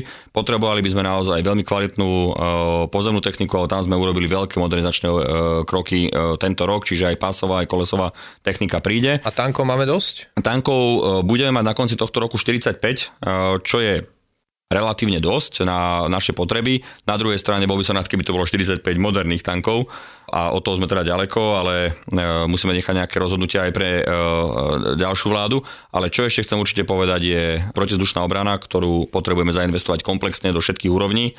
Koľko by to bolo peňazí pri tej protizdušnej obrane? Ideálne, keby sme chceli, že naozaj mať strategickú, operačnú a taktickú úroveň, tak e, to je okolo 6 miliard podľa mňa.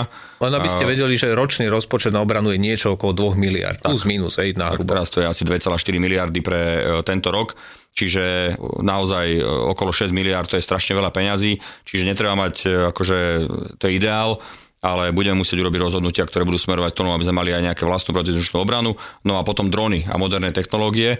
A to ani nehovorím o IT veciach, lebo na tom dosť veľa investujeme, dosť veľa robíme, ale tie drony to je vec, ktorú, ktorá by sa nám naozaj zišla a kde bude treba urobiť tiež rozhodnutia. Koľko by toto všetko trvalo, keď by sme, dajme tomu, postupovali tvojim tempom, mali tie peniaze plus minus, že by sa postupne vyčlenovali, lebo vieme, že nedá sa to naraz, aj naraz sa nedajú minúť.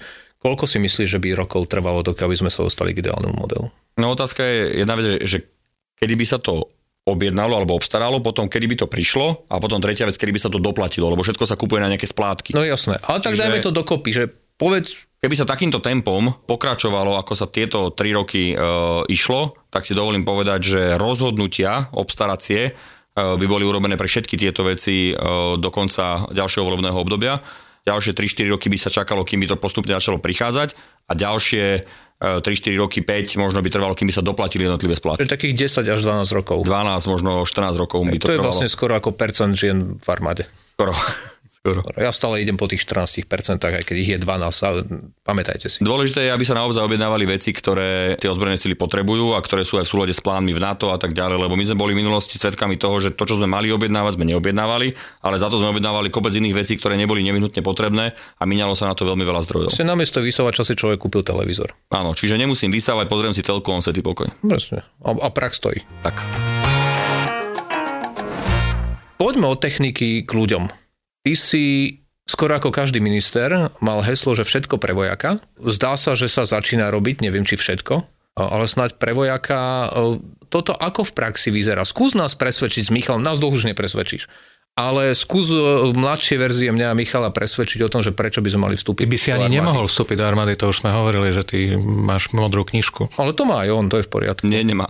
Ty nemáš modrú knižku? že nemám modrú knižku, nikdy som ju nemal, ale vidím, že tiež si na teba dopadol e, dezinterpretačný alebo dezinformačný masív, ktorý spustili uh, ľudia, ktorí tiež neboli na vojne ako Mazúrek a podobní uh, Čo máš proti ľuďom, čo neboli na vojne? No, veď toto. Uh, realita je taká, že modrú knižku nemám, bol som normálne odvedený. Akurát, že keď som vlastne ukončil školu, tak už, ma, už som dostal povolávací rozkaz, lebo o rok na to skončila základná vojenská služba a, a jednoducho už neposielali povolávací rozkaz ľuďom, lebo jednoducho už nebolo potrebné, mali tam zoznam ľudí, ktorí, bolo, ktorí už povolali a jednoducho na mňa neprišlo. Keby ešte povedzme rok trvala základná vojenská služba, tak si myslím, že by na mňa e, prišiel rad ale neprišiel. Takže ja, toto vystrihneme, tomu... lebo to by som nevyzeral dobre, čiže to je v poriadku.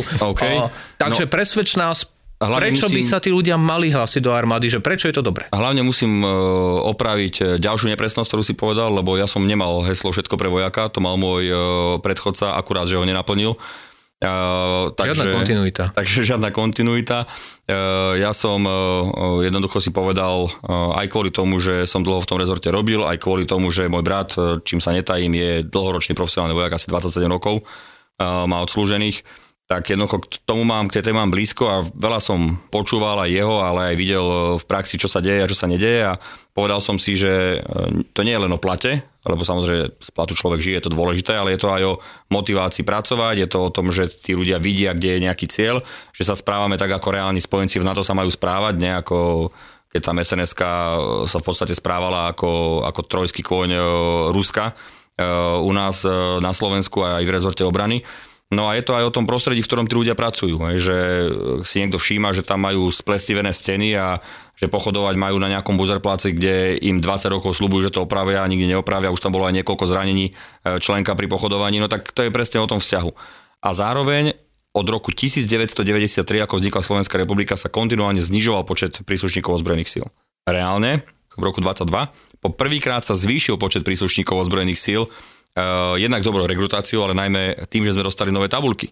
Čiže o 890 uh, sa navýšil počet príslušníkov ozbrojených síl tabulkovo a tento rok by sme mali navýšiť počet príslušníkov ozbrojených síl o ďalších tisíc tabulkovo a postupne to naplňame aj veľkou rekrutáciou a aj sa nám darí rekrutovať veľmi slušne a zároveň aj chystáme ďalšiu kampaň na rekrutáciu, lebo uh, naozaj si myslím, že ten počet vojakov je potrebné zvýšiť a máme záujem zatiaľ, čo ma veľmi teší, ale čím väčší záujem bude, tým lepší výber sa bude realizovať. Prečo by teda tí mladí mali ísť do armády? Proste povedz, povedz pár vecí, že končím strednú školu, rozmýšľam, čo so mnou bude a a chcem vedieť dobrý argument, že ja, alebo počuť dobrý argument, ktoré si poviem, že ale toto vôbec nie je nápad, že ja sa tam alebo niečo naučím, alebo že Ano. Prečo je dobre ísť do tej armády teraz slúžiť? Keby som to povedal tak jednoducho, tak by som povedal, no kvôli tomu, že mladí ľudia by mali mať záujem brániť svoju vlasu patrioti a preto by to e, mali robiť, ale viem, že takto to funguje iba vo veľmi malom percente. A druhá vec sú základné sociálne istoty. To znamená, ten vojak, keď nastupuje do ozbrojených síl, má dobrý plat, čo je to dobrý plat? Môžeš aspoň trošku, ja viem, že on je rozdielný v porovnaní s tým, ak má človek vzdelanie,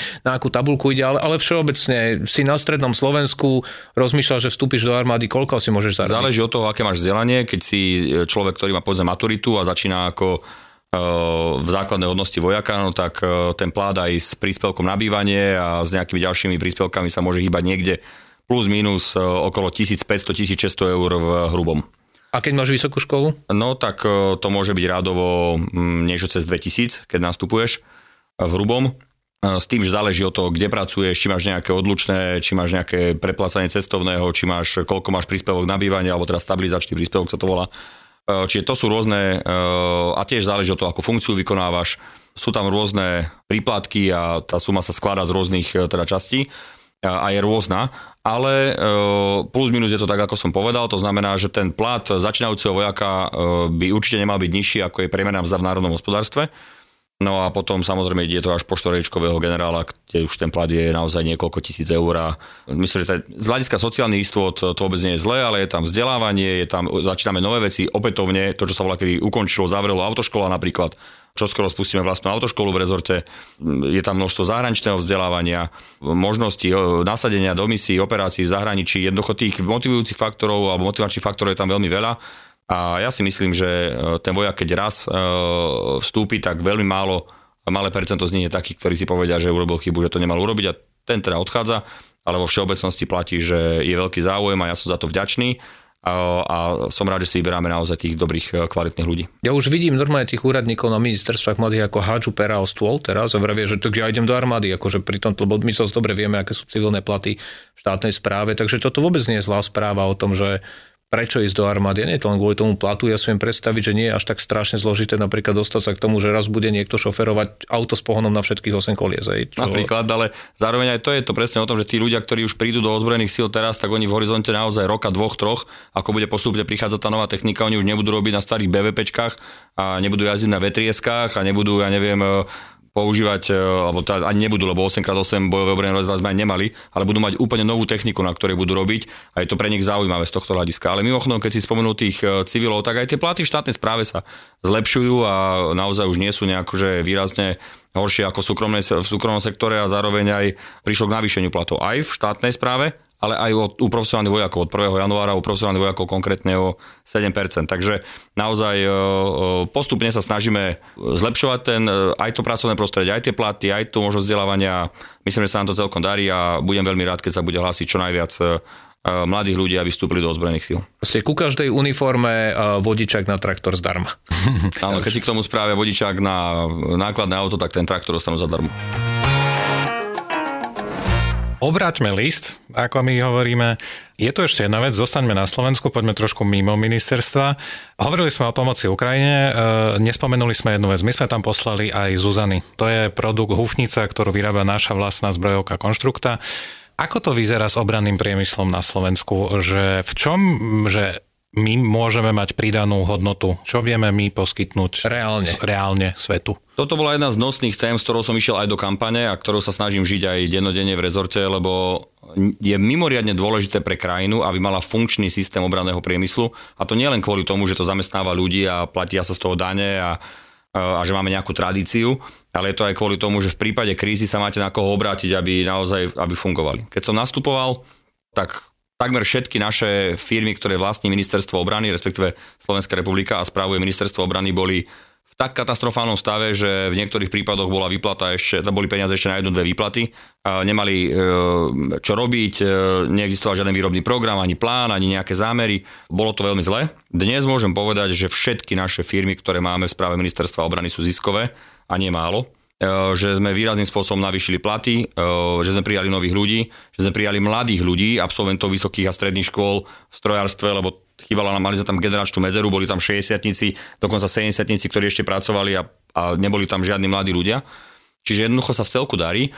A áno, podarilo sa nám po prvýkrát po obrovskej dlhej dobe predať napríklad naše sofistikované e, Zuzany 2 ufnice do zahraničia. E, predali sme 8 kusov na Ukrajinu, práve včera nám bola doplatená posledná, už teda komplet celých 8 e, nám bolo zaplatených Ukrajinou, chcem to zdôrazniť dvakrát počiarknúť, lebo tie sa tu šíri kaďaká dezinformácie, že nám to neplatili a tak ďalej.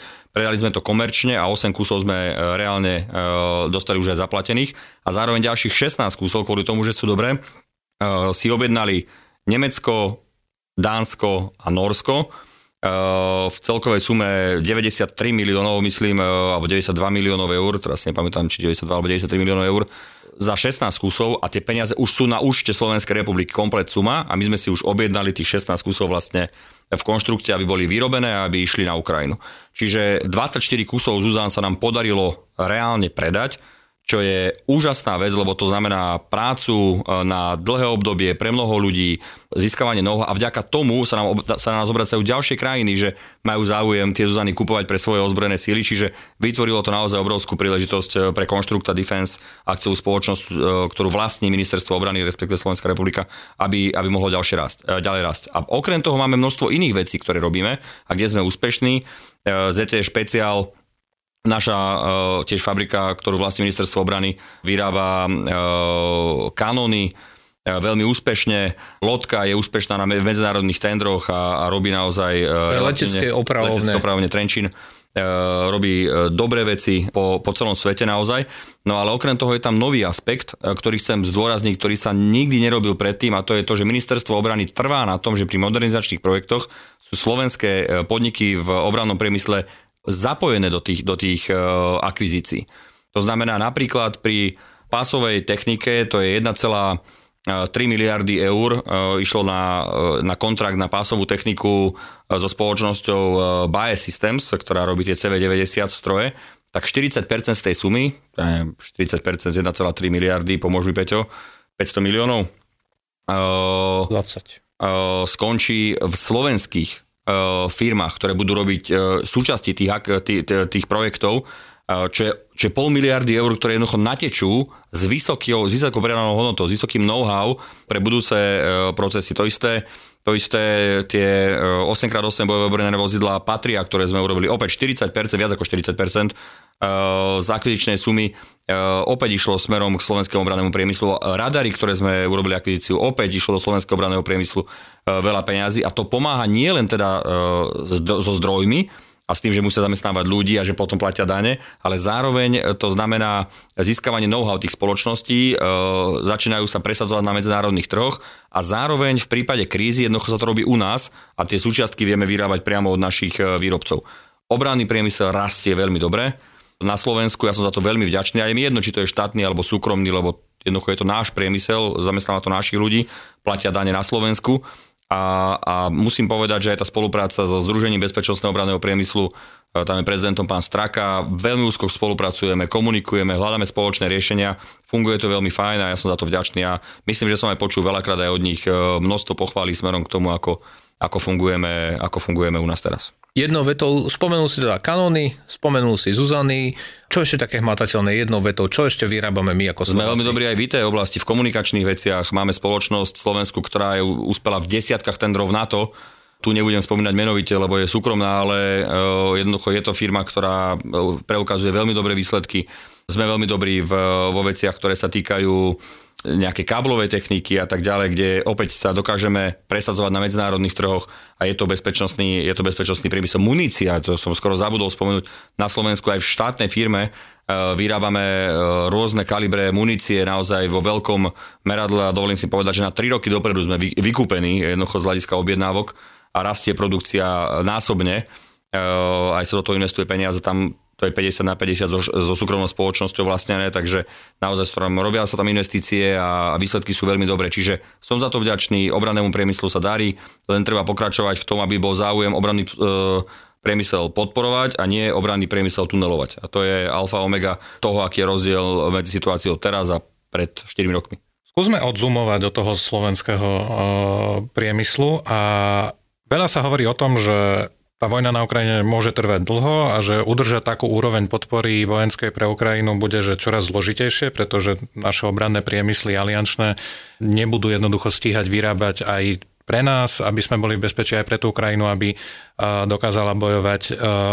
Čo my vieme spraviť preto, aby sme sa na taký scenár, scenár pripravili a u Ukrajine vedeli pomáhať dlhodobo? Robí sa preto veľa naozaj, hľadajú sa riešenia aj spoločné viacerých krajín, ako podporiť nejaké spoločnosti, ktoré dokážu potom e, znásobovať svoju produkčnú kapacitu a tak ďalej, ale faktom je to, že my sme nedali ako krajiny na to ani pol percenta svojich zásob e, na Ukrajinu. Čiže je to do veľkej miery o o vôli, o politickej vôli tých krajín, že chcú naďalej pomáhať Ukrajine, no tak v tom prípade môžu bez problémov čerpať zo svojich zásob, ktoré majú a, a Ukrajine, keby dali len, keby dali všetky krajiny na to, ktoré sú, keby dali iba 1% svojho rozpočtu obranného, 1% z toho obranného rozpočtu na Ukrajinu, tak to sú také obrovské, uh, taká obrovská forma pomoci, také čísla, že naozaj by to zásadným spôsobom uh, pomohlo Ukrajine, čiže podľa mňa je to udržateľné, aby sme pomáhali v takomto meradle a dokonca aj viac. A myslím si, že to k tomu aj smeruje, lebo keď sme začali tým, že krajiny na východe aliancie začali prvé pomáhať a s tou starou technikou alebo starou muníciou, s ktorou vedeli Ukrajinci robiť, tak dnes idú moderné technológie na Ukrajinu a myslím si, že v dohľadnej dobe uvidíme naozaj stovky pásových vozidiel, kolesových obrnených vozidiel alebo aj tankov západných, moderných, ktoré pôjdu na Ukrajinu, lebo Eh, jednoducho tie krajiny sa naozaj dostali do polohy, že chcú pomôcť tým Ukrajincom, ako sa len dá. A to nie je určite dobrá správa pre Vladimíra Putina. Bude sa to tam len tak hemžiť veľkou, ťažkou technikou, čo je samozrejme dobrá správa aj pre našu bezpečnosť. Otočme list na tú našu jednu z obľúbených rubrík a to sú veľmi rýchle otázky alebo pomalé otázky, ale, ale odpovede rýchle a bez premýšľania. No toho sa bojím. No a nemáš sa čoho báť, veď uh, tie otázky nikdy neboli dobré. Prvá otázka... Veľakrát na to nepýtali, no, presne prišla. tak, veď ja vidíš, ja som si tiež myslel, že máš modrú knižku a nemáš, takže a ďakujeme ti aj za toto ubezpečenie. takže prvá otázka, keď by si mal byť vo zbrojených silách a teraz už vieme, že môžeš byť, tak eh, by si bol radšej tankista alebo vysadkár? Uf, asi tankista. Prečo? Lebo sa bojím výšok. Keby ste neboli v tých ozbrojených silách, ale ostali by ste na ministerstve, ale neboli by ste ministrom, tak radšej by ste robili na oddelení interných normatívnych aktov alebo na oddelení listov? Asi na oddelenie listov. Á, pán rád píše. tak e, radšej ako, písať smernice. radšej ako písať smernice. Presne tak. Ja mám, e, ty si vlastne ministrom a keď už si ministrom, chcel by si byť bonsai alebo radšej fikus? Fikus. Prečo fikus? Lebo fikus mi pripomenul figu a figu mám rád. No, je to asociácia, ďakujeme aj za ňu. A, a doma by si chcel mať radšej húf deti alebo húfnicu? Húfnicu, na ktorej by bolo zavesených húf detí. No, toto je krásna odpoveď. Ja neviem, či by sa deti mali hrať takto akože s veľkou technikou úplne od Predstavme si, že by bola napríklad tá húfnica ešte v kuchyni a s tým sa spája otázka, v kuchyni sa má viacej variť alebo striedať? E, v kuchyni e, sa má viacej variť. Pre tých, čo nevedia, kuchyňa je aj, aj jedno z našich vojenských priestorov, kde, kde sa deje kadečo. A keď by si aj mal... Sa. Aj sa varí, presne tak, lebo kde sa nevarí, tam sa neslúži a kde sa neslúži, tam nemáme vojakov a kde nemáme vojakov, nemáme bezpečnosť. Toľko uh. veľká, ďakujem vám pekne, pretože ten potles, ktorý som počul vo vašich hlavách a srdciach, si naozaj zaslúžim. K novým spôsobilostiam to znamená, čo by naše, naše ozbrojené sily mali mať, že radšej nový krížnik alebo novú ponorku. No, ponorku už máme, to som už o tom informoval, dal som voliť na Facebooku, hlasovať ľuďom, že či chcú, aby bola dislokovaná. Aha, pardon, to nebola ponorka, ospravedlňujem. Lietadlová loď. To bola lietadlová loď, Preto áno. sme sa ju nepýtali, lebo tu vieme, že máme. Nejaký jedinec na dezoláckom e, stretnutí, e, e, kde bolo viacero zaujem, zaujímavých ľudí, povedal, že máme lietadlovú loď, ktorú som nechal zaparkovať na Floride, pretože za to sú nejaké peniaze, tam musíme platiť parkovné a tak, tak ja som vtedy dal hlasovať, či už z tej Floridy vieme redislokovať e, smerom e, na Liptovskú Máru alebo na Domašu. A myslím, že v hlasovaní vyhrala Domaša, čiže realita je taká, že okrem toho tej lode Praha, či ak sa volá, ktorá výletná chodí po Domaši, keď je trošku vyššia hladina ako v súčasnosti, tak tam máme aj... Lietadlovú, loď s niekoľkými nadzvukovými stíhačkami. Tí, čo no. ste ju nevideli, chodte na Domašu, chodte sa tam pozrieť, možno niektorí uvidíte, ak nebude hmla.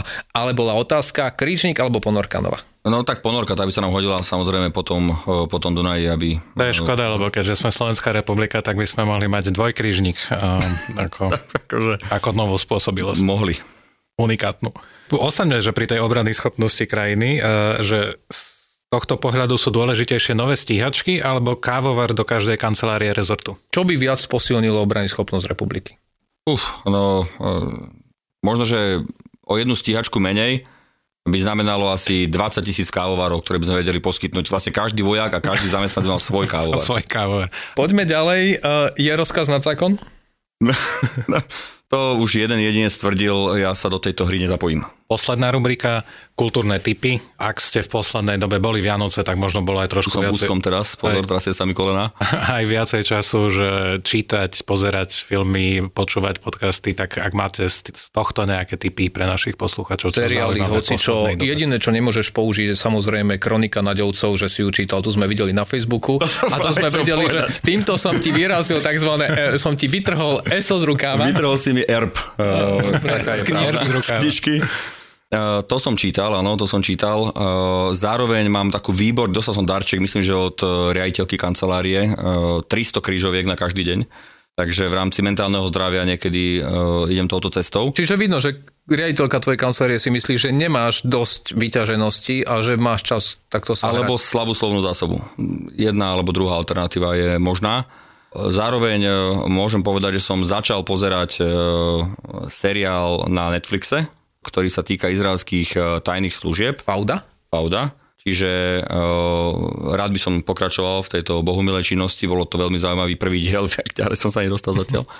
Uh, no a No a potom ja z všetkej kultúry mám najradšej šport. Takže uh, odporúčam obrátiť sa na túto destináciu. Čiže chodte ľudia športovať, chodte von, nadýchajte sa vzduchu a hrajte futbal, nezraňte sa. Ano, A ak keď sa nemáte- zraníte, vidíte, vyzeráte ako minister obrany, ktorý prišiel z prvej línie. Presne tak, keď sa zraníte, tak ste zranení, ako hovorí uh, jeden nemenovaný uh, slovenský hokejový reprezentant, takže, ale šport na to všetko. Tak. Dobre, ďakujeme. Ďakujeme za všetky odpovede, nie len na tieto e, posledné bohumilé otázky, Aj na otázky, ktoré sme nepoložili. aj na otázky, ktoré sme Na nepoložili. odpovedám.